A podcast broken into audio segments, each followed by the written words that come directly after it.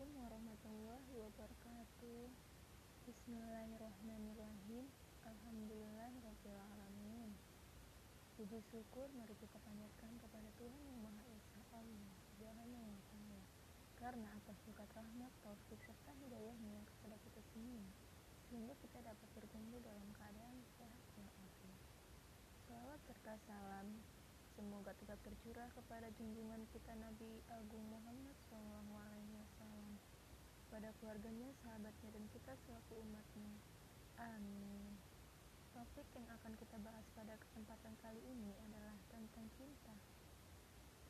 Banyak orang yang maknai cinta beraneka makna, seperti hidup tanpa cinta bagaikan berdiri di tepi tebing yang curam.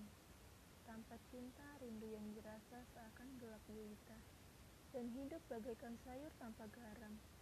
Ada pula yang memaknai cinta seperti pasir yang tidak dapat digenggam terlalu erat. Begitu banyak penafsiran mengenai cinta. Untuk bentuknya, cinta dapat dibedakan menjadi tiga jenis, yaitu cinta kepada Allah, cinta kepada Nabi, dan cinta kepada sesama manusia. Teman-teman yang mencintai saya, seperti apa yang telah saya sampaikan sebelumnya, bahwa cinta merupakan kata cinta yang memiliki beberapa makna.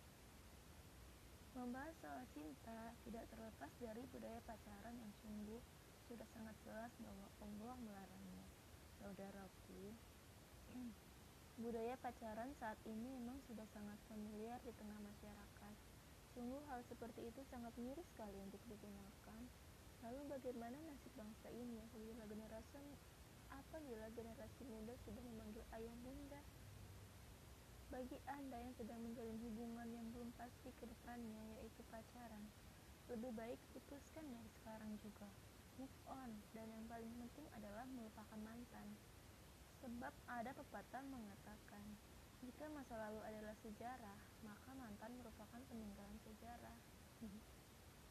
saya rasa yang saya sampaikan sudah cukup. Semoga bermanfaat. Kurang lebihnya saya mohon maaf. Segala perhatiannya saya ucapkan terima.